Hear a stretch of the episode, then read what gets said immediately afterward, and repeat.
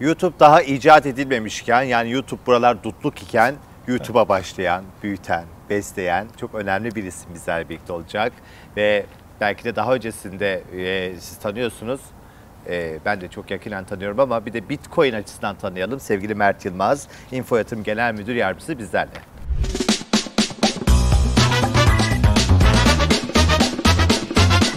Gerçekten de YouTube yoktu Mert abi. Yani sen o zaman bir girdin YouTube'a, bu işi büyüttün, büyüttün, büyüttün. Bir de devretmiş oldun Mert Yılmaz isminden bağımsız bir şekilde birilerine. O, yani bildiğin sanki böyle bir arsa almış, arazi almış gibisin yani. Hayırlı olsun. Te- teşekkür ederim. Ee, güzel sözler için de teşekkür ederim. Davet için de teşekkür ederim. Biz Sana teşekkür da ederiz. hayırlı olmasını dilerim. Çok keyifli yayınlar oluyor. İzliyorum ben de. Sağ Ee, olun. ben de öğreniyorum. Ben hala teknolojiye çok barışabilmiş bir adam değilim işte. Ufak tefek telefonumu kullanmayı öğrendim ama evet YouTube konusu biraz enteresan bir hikaye oldu benim hayatımda. E, kardeşim fikriyle, Hakan Yılmaz'ın fikriyle bir Isparta uçuşunda uçakta uçak yine pist başında beklerken kurduğum kanal sonrasında o günün ekonomik konjonktürü de biraz e, daha fazla teveccüh görmesinde etken oldu. Hızla büyüdü. Evet. Sonrasında bir başka arkadaşımız devraldı. Şimdi o yürütüyor.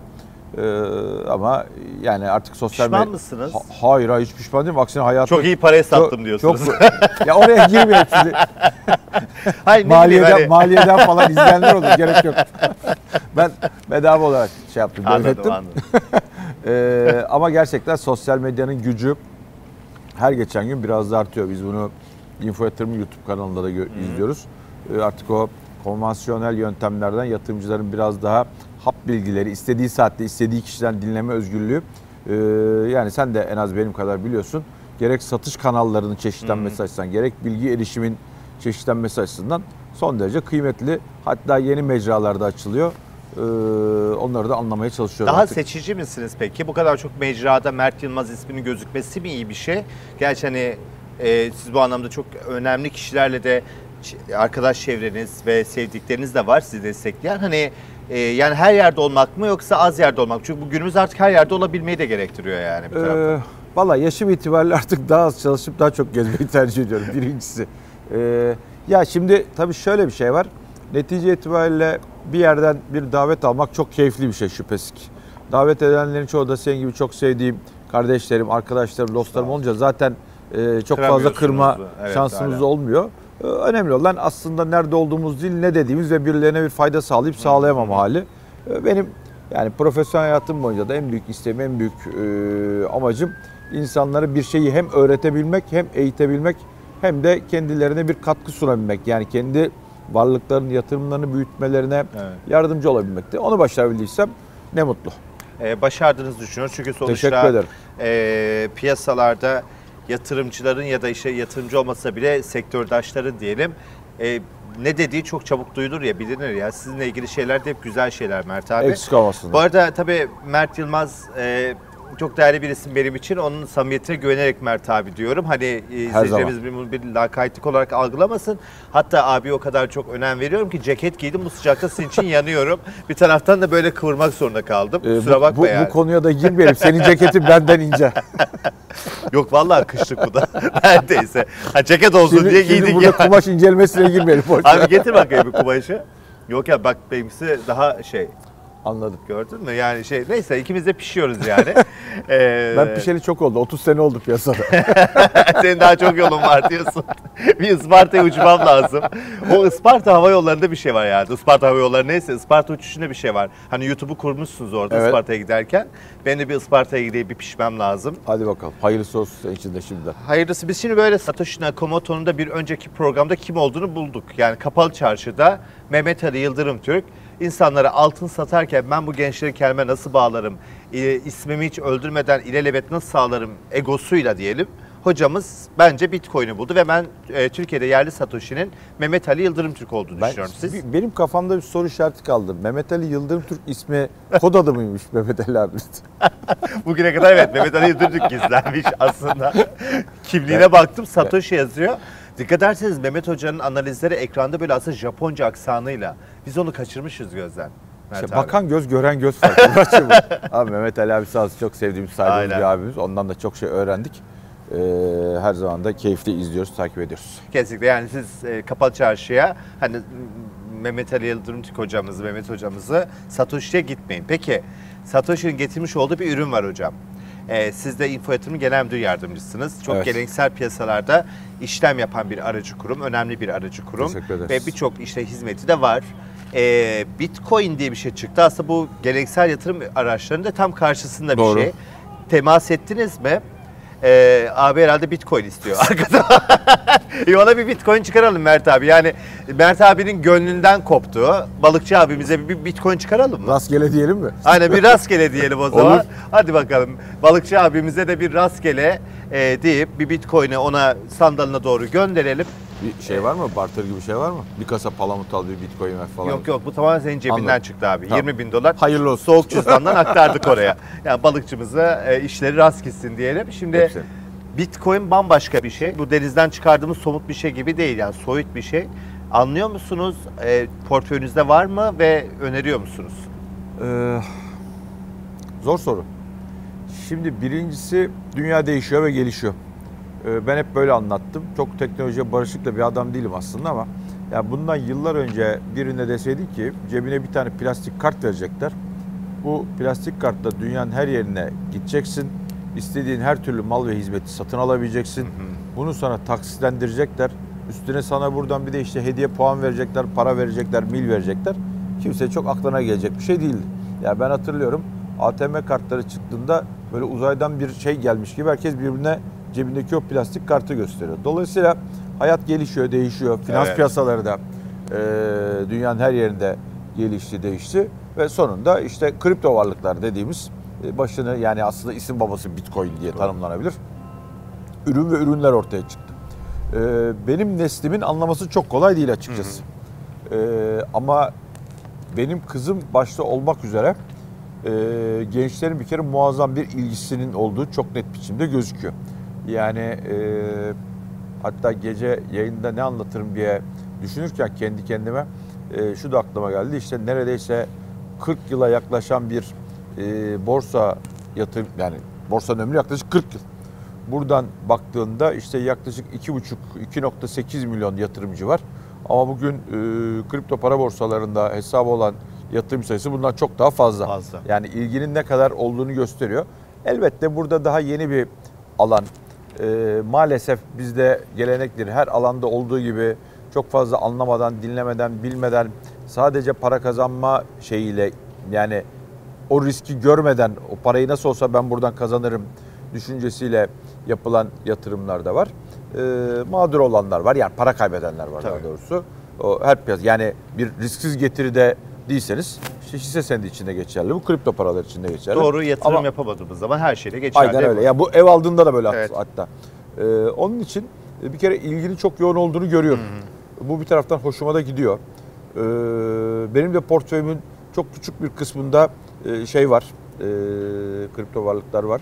Hatta ben yatırımların bir kısmını yatırım fonlarına değerlendiriyorum. Yatırım fonlarına da e, yani bir kurulmuş yatırım fonu da var. E, bu tip şeylerle ilgili Kripto ürünlerle. varlıklarla Evet, ilgili. il- ilgili. Oradan da bir miktar yatırım var. Ee, ama yani e, şunu söyleyeyim. Dünyada da böyle. Yani bu hep böyle. Her ürünün bir ömrü var aslında. Ee, şu anda belki e, sen sayısını çok daha fazla biliyorsundur. Belki binlerle ifade edilecek kripto varlıklar var. Bunlar içinde e, hani borsacı ifadesiyle söyleyeyim. Hikayesi olanlar, temeli sağlam olanlar, gelecekteki Evet. hayatın dönüşümüne, dünyanın dönüşümüne, ekosistemin dönüşümüne ayak uyduracaklar, ayakta kalacak. Bazıları da belki yok olacak. Bu da e, çok şey yapmak lazım. Doğal karşılamak Doğru. lazım. E, şimdi tabii Bitcoin'i diğer e, varlıklardan, kripto varlıklardan e, farklı kılan tabii arzının sınırlı olması ve Evet. işte bakıldığı zaman işte merkez bankalarının o rezerv sistemine, dolar sistemine karşı bir şey olması. E, günümüz merkez bankacılığı da sanki bu süreci biraz doğurdu gibi değil mi? Özellikle Fed'in başını çekmiş olduğu o likitte sarhoşluğu diyelim Mert abi. Şimdi tabii merkez bankacılığı dünyada bence çok farklı bir yere gidiyor. Yani bugün gelmiş olduğumuz noktada e, aslında fiyat istikrarını sağlama görevi olan genelde e, bankaların e, zaman zaman büyümeyi destekleyen politikaları da ürettiğini görüyoruz. Hatta e, bir tanesi çok yakınımızda yaklaşık 450 kilometre ileride Ankara'da bizim merkez bankamız.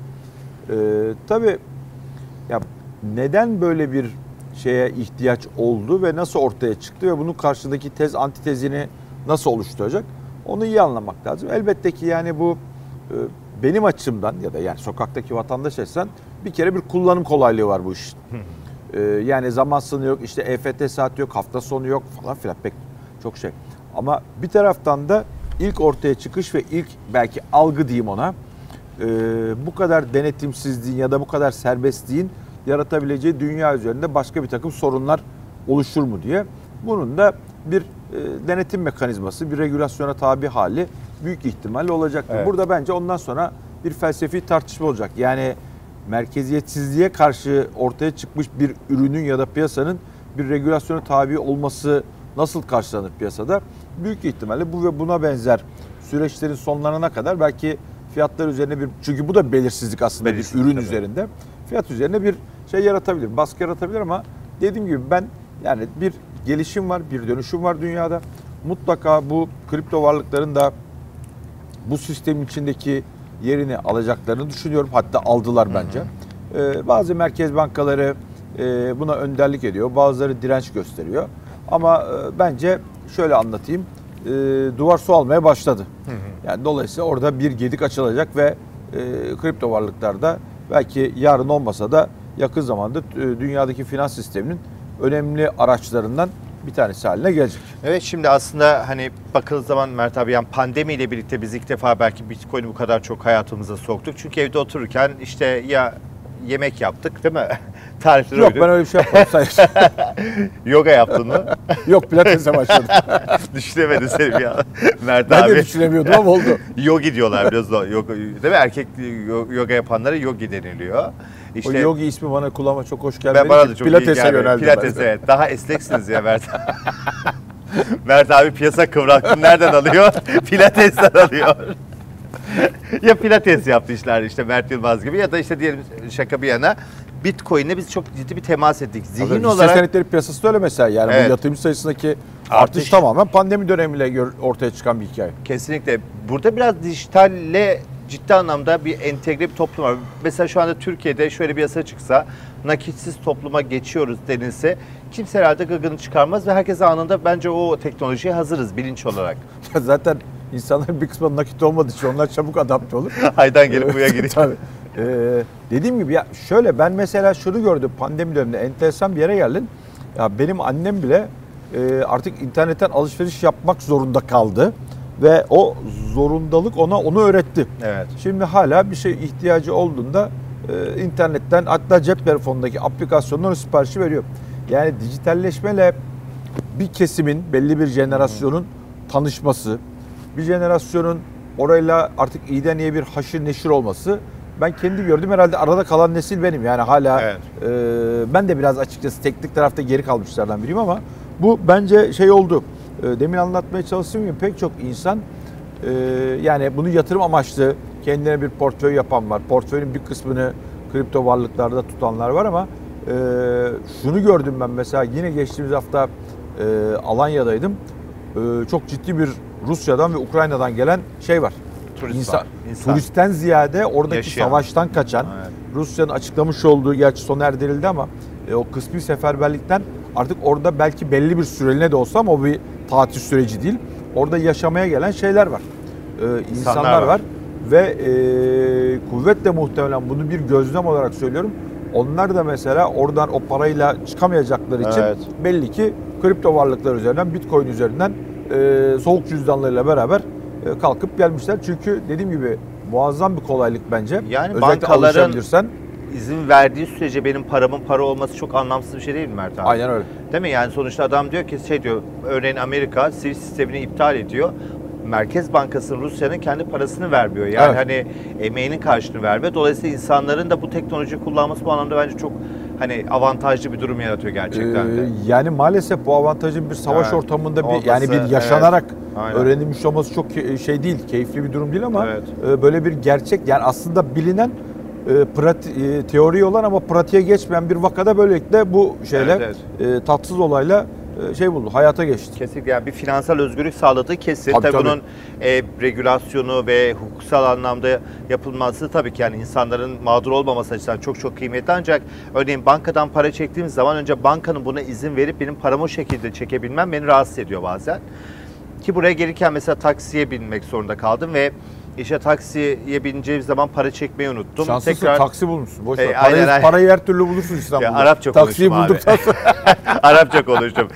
Talip falan dedim böyle. Baktım beni Arap zannettiler. Bir şekilde aldı sağ olsun taksici. Neyse para çekmek zorunda kaldım. Yani ve para çekmek zorunda kalmak şu 2022 döneminde bence çok ilkel bir durum. Zaman kaybettim. Yani bir sistem olsa ben o paramı aktarabilsem. giriyorsun yani. O ATM giriyorsun. çalışıyor mu çalışmıyor mu para var mı yok mu Evet. gibi başka sıkıntılar da var. Ortak ATM parası alıyorsun işte çalıştım bankayı bulamadım işte çok saçma sapan bir banka Komisyon buldum kesiyor. ve evet onda ekranından bir şekilde komisyon aldılar neyse ama bence saçma gerçekten sapan de banka deme de banka saçma sapan komisyon çekti. banka da saçma sapan komisyon da saçma sapan Lafımın arkasında E. Arkasındayım çünkü ATM o kadar saçma sapan ki yani bi- 1900 dönemlerinden kalmış herhalde. İlk ATM olmadan önce. Zorla para çektik neyse. Yani özetle gerçekten Mert abi para ihtiyaç var mı? Yani onu böyle hani para ihtiyaç var da yaşamak için. Ayvalık'ta Ee, vesaire sofra kurmak için. Ya bence artık o ihtiyaç azalıyor. Yani onu Evet. zaten demin başladığım yere geri döneyim. Evet. Ee, ben eskiden cebimde belli bir para olmadan sokağa çıktığımda kendimi rahatsız hissederdim. Aha. Şimdi hiç öyle bir rahatsızlığım yok. Çünkü cebimde kredi kartı var. Ve o kredi kartı artık her yerde geçiyor. Ne ihtiyacım varsa kartı uzatıp istediğim mal ve hizmeti alıyorum. O zaman Bu- restoranlarda şu artık dönemin bitti ya cüzdanı unuttum yani hani karşı hesap gideceğiz ya. bir şeyde ya QR'la ya şeyle e, Bitcoin cüzdanımızı ödüyoruz Aynen. yani. Dolayısıyla bu Evet. hikaye bence yakın zamanda bu şeyde dönecek. Bitcoin Aynen. ya da kripto varlıklara da dönecek. Evet evet bu İsveçliler işte nakis toplum bir pilot çalışması yapıyor. Yani bizdeki sizin dediğiniz gibi aslında hani para girdiği anda ev kirasına, faturalara vesaire nedense biz bir nakissiz toplumuz Türkiye Tabii, olarak. Öyle mi oluyor? Tabii. Aynen. İnşallah paramız daha çok artar da e, oradan geçeriz yani. Peki bu dönemde Türk vatandaşı nasıl değerlendiriyorsunuz Türkiye'mize?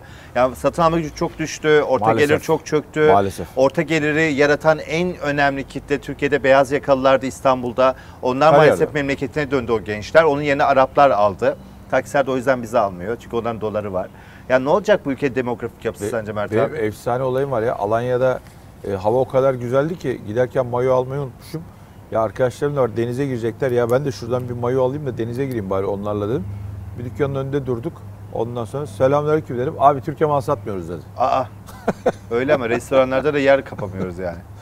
Valla şimdi hikayenin iki tarafı var. Yani ekonomi tarafından bakılırsa e, maalesef yüksek enflasyon e, ve her zaman olduğu gibi zengini daha zengin eden, fakiri ya da orta geliri e, daha ciddi sıkıntıya sokan bir süreç. Yani çok ciddi bir Evet. satın alma gücünde kayıp. E, kamu eliyle yani işte emekli, işçi, memur oradaki kayıplar giderilmeye çalışılsa da mesela özel sektörde o tip kayıpların biraz daha fazla olduğunu görüyorum ama çok ciddi bir satın alma gücünde e, şey var, gerileme var. Muazzam bir hayat bağlılığı var. Herkesin her bulduğu parayla mutlaka bir şey alma e, isteği var ki çok doğal. Yani bugün alan yarın alandan ucuz alıyor çünkü.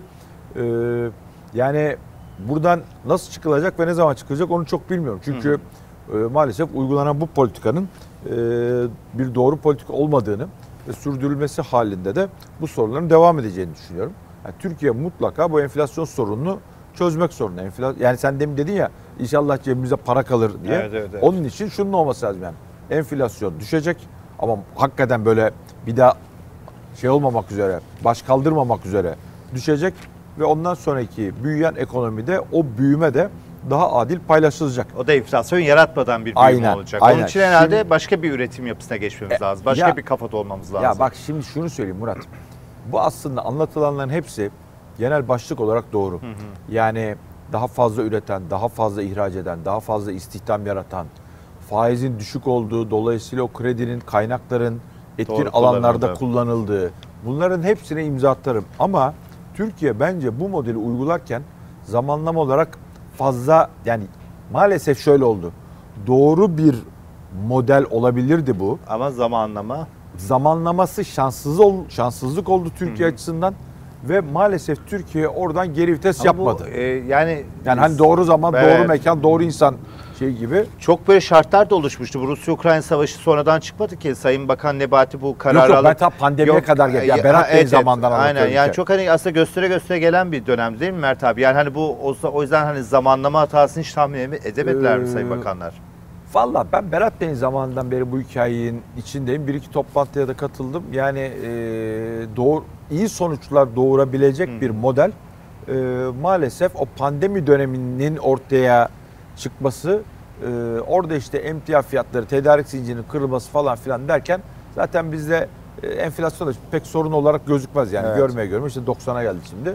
Dediğim gibi yani bir de şu var tabii. Ya bu dönem para kazananları da var. Mesela ben hangi sanayiciyle konuşsam herkes halinden memnun. Özellikle ihracat yapanlar. Vatandaşta Ee, da var bu. Yani ev sahibi örneğin evi birken beşlik oldu memnun yani. Ama o- marketteki fiyatın artıp Ya- artması onun için çok önemli değil. ya neticede enflasyon öyle bir şeydir. Yani Evet. bir yani nakitte kalmadığın sürece her zaman bu işten karlı çıkarsın. Bir de şu var tabii yani geçmiş dönemle kıyaslanıyor. İşte e, mesela borsaya olan ilgi de böyle anlatılıyor. İşte enflasyon yüksek diye. Ya bu sadece enflasyon yüksek diye değil. Bugün Türkiye'deki temel sorunlardan bir tanesi yatırımcının bir getiri arayışı var. Yani 85 enflasyon var. İşte bankaya gidiyorsun 15 faiz var. E, Neye yatırım Dolayısıyla yani? selamünaleyküm dediğin yerde 70 puan eksiyle Evet. başladığın yerde kimse TL'de kalmak istemiyor. E, Dolayısıyla O yüzden mi borsaya bir gidiyor derdi- Mert abi? Ben, Şey- ben- bence öyle. Bence öyle. Bitcoin'le de ilgi o anlamda var yani ama Bitcoin çok yukarı gidemediği için bu dönemde çok göze çıkmıyor. Öne çıkmıyor da borsa çok önemli herhalde. Ya bence bugünü Türkiye'sinde Bitcoin hikayesi biraz daha genç neslin hikayesi. Aha. Bir de bizim yatırımcımız şöyle ya pandemi döneminde de gördük bunu. Öyle güzel bir zamanda geldiler ki her gelen ve ne hisse senedi alırsa alsın onlar bir para kazandı. Ve zannedildi ki aa burası çok keyifli yermiş ya her gün geliyorsun burada böyle bedava para dağıtılıyor. Sanki dünya döndükçe bu fiyatlar yükselmeye devam edecek. Sonra en ufak sallantıda bir sorun oldu. Benzer bir sorun mesela Bitcoin'de de yani kripto varlıklarda da olduğunu düşünüyorum. Çünkü orada da e, muazzam fiyatlar, çok hızlı yükselişler. İşte tüh ben de alsaydım keşke Murat'ta varmış bende Evet. niye yok Treni kaçırdım mı acaba Ve diye. sonra o fiyatlardaki geri çekilme bir miktar şeye neden oldu. E, geri durmasına neden oldu ama e, dediğim gibi biraz orada da finansal okuryazarlık devreye girecek. Tabii. Onları hayata geçirebildiğimiz sürece de e, ben o daha dar bir yaş grubundaki ilginin biraz daha geniş kitlelere doğru, geniş demografik yapıya doğru açılacağını düşünüyorum. O zaman biraz da Bitquiz bölümüne geçelim Mert abi izninle. Bitquiz bölümüne geçiyoruz.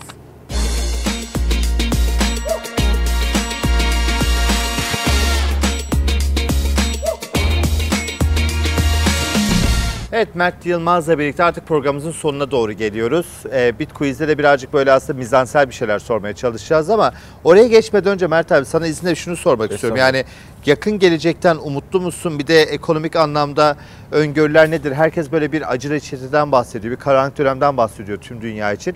Senin umudun var mı yatırım anlamında? Ya umudum elbette var canım. Bir kere her yani e, o klasik söz söyleyeyim ver. Kriz kendi içinde bir fırsatı barındırır. Evet. E, ama önümüzdeki yani e, 30 yıllık meslek hayatımda her yeni yıla girerken söylenen sözü bugünden söyleyeyim hani önümüzdeki yıl zor bir yıl olacak. Ya burada özellikle dünya ekonomisindeki yavaşlama, Avrupa Birliği'ndeki resesyon e, endişeleri, beklentileri e, bunların hepsi önemli. Bizim açımızdan artık bir seçim süreci önümüzdeki yılın ilk yarısında e, Bekliyor bir gibi. seçim e, gerçekleşecek. Dolayısıyla onun yarattığı belirsizlik. E, yani ben bizim açımızdan süreci ikiye ayırırım. Seçime kadar olan süre yani seçim öncesi ve seçim sonrası elbette sandıktan çıkacak sonuç seçim sonrasının ana belirleyicisi olacak ama ben en azından kendi iç piyasamızda yani dışarıda çok hesapta olmayan özellikle bir jeopolitik riskli olmadığı sürece ben bizim tarafın yani hisse senetleri piyasasında belki buna bağlı olarak e, kripto varlık piyasasında e, daha iyi olacağını düşünüyorum. Çünkü buradaki en büyük endişe bizim açımızdan bir kur atağıydı. Şimdilik bir kur stabilizasyonu sağlanmış gibi gözüküyor. Neredeyse Ekim ayında sıfırla yani herhangi bir yükseliş olmadan e, geçirdik.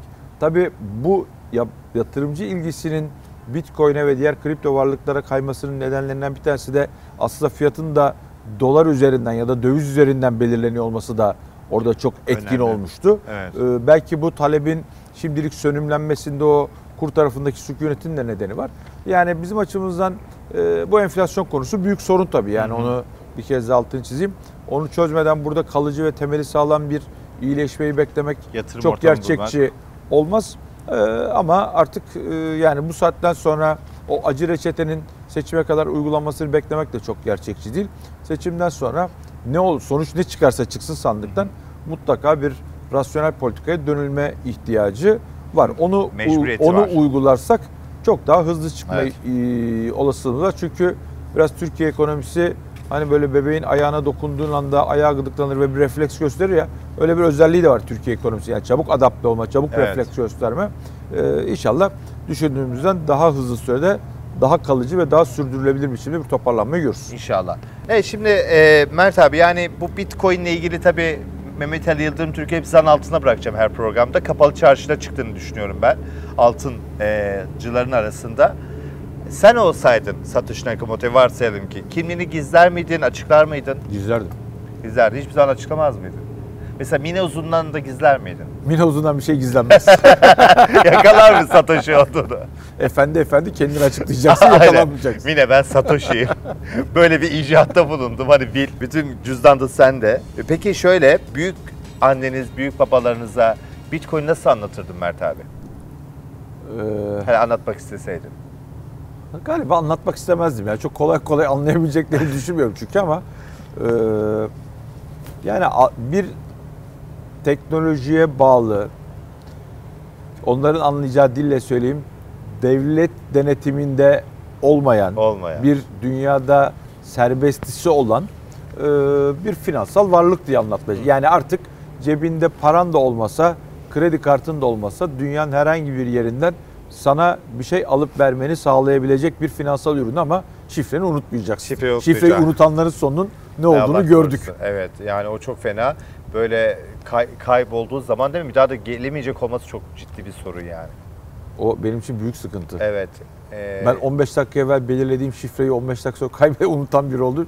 her şey şifre istiyor artık. Böyle yani yemek kartının yüklendiği application bile artık şifreli vesaire çok zor yani gerçekten. Orada da sıkıntı yok da onu belli bir Evet. periyotla sürekli güncelleme hali o daha Evet. büyük sıkıntı. Mesela ben E-Devlet yine şifresini uzun süredir kullanmıyorum. Muhtemelen yine benden şifre isteyecek. Ben yine bilmiyorum. PTT'ye Ee, gideceğim. Gitmene gerek yok artık tek şey, şey olarak çözülüyor. Ee, SMS olarak falan gönderiyorlar. Aklında olsun. Ha. Hadi bak bu da bu programdaki sana jestim olsun. Ben daha ne Biz, diyeyim ya? Biz bir Mehmet Ali Yıldırım Türk değiliz. Bir bitcoin veremiyoruz ama. bu, bu teknolojiye inanamıyorum artık. ne? PTT'ye gitmeye gerek yok. Vallahi Ay ben şok falan. Ay ben şok yani. Kağıthane PTT'nin dili o her gün sıradayım yani. Peki abi böyle düğüne gider misin? Mesela ben evleniyorum ve arıyoruz seni. Sadece bitcoin kabul ediyoruz diyorum böyle. Benim düğünüme gelir miydin ve bana kaç bitcoin takardın? Ne kadar yakıştırırdın? Ee, insanların zor gününde yanında olmak lazım. Ben gelirdim düğünde. Zor gün mü düğün? e tabi. Onu evlendikten sonra anlarsın neden zor gün olduğunu. Ee, ama benim genel felsefem şu. Bir arkadaşımdan öğrendim. Ee, altın da takılacak olsa evlenirken değil boşanırken takıyoruz. Ha, Ee, onun o için daha zor. O şey- hayır zor değil. Şey bende yani. Bitcoin'in bende gibi düşün. Evlendim, boşandığında gelirsin Bitcoin'i veririm. Anladım. Yani boşanmaya bağlı olarak mı takmış olacaksın? E, sonunda da- boşanırsın. Yani şey gibi oluyor o zaman benim e, bahis mi oynuyorsunuz kendi aranızda? Murat Yok, boşandığı hayır. zaman mı şu kadar takacağım Bak vesaire? hayatım. Kesin bu işte sadece uzun da var. İnsanlara insanlara para boşandıkları dönemde lazım. Lazım olur. tabii. Dolayısıyla gel benden al Bitcoin'i. Abi çok haklısınız. Türkiye'de 700 bin kişi evleniyormuş yılda. 350 bini boşanıyormuş. Sonuçta o 350 bin tane 350 adamlar binin bir kısmı bir daha evleniyor. bir kısmı hani bir tur daha evleniyor ama o adamlar ne yapacak? Mecburen hani bir ev bulması gerekiyor. Aynen Hanımın öyle. da mağdur etmediğini düşünüyoruz Aynen, tüm tabii, tabii. erkeklerin. O zaman bir tur daha yani ben o zaman boşanmanın periyoduna bağlı olarak da sizden Ya da böyle bir şöyle talebim yapabilirsin. Bitcoin'in fiyatını takip et, yükseldiğinde boşan. Süper fikir ya. Bence şu anda mesela Bitcoin'i düğün e, evlenme zamanı için güzel bir zaman. Fiyatları daha düşük. Girip değil mi potansiyeli varsa 2024'te eğer biz düzeye çıkacaksak o zaman o dönemde boşanabilirim. Olabilir. Mert abiye de aldırırım iki tane Bitcoin ne olacak? Soğuk Eline mi cüzdan da yapışır var, ya? rahat ol. Değil mi? Sana ayırdım iki tane. İki, Bitcoin'den ne olur ya? Yani e, iki Bitcoin Mert abi için iki tane program demek yani. Eline mi yapışır değil mi Mert abi? Senin canı sağ olsun. Teşekkür ederiz geldiniz. ben teşekkür ederim davet için. Çok da keyifli bir yayın oldu. Evet. Hem de böylesine güzel bir İstanbul güneşi ve havası bulmak. İnsanı böyle şaşı eden ben sürekli elim böyleydi. Evet. Senin de herhalde şey. Bundan sonra çekim yok değil mi? Aynen bitiyor. Tamam, sen de Ee, gider güzel bir uyursun artık. e, İyice uyuyayım. güneş altında mayıştı fark ettim onu. Efendim kendinize iyi bakın. Haftaya tekrar görüşürüz.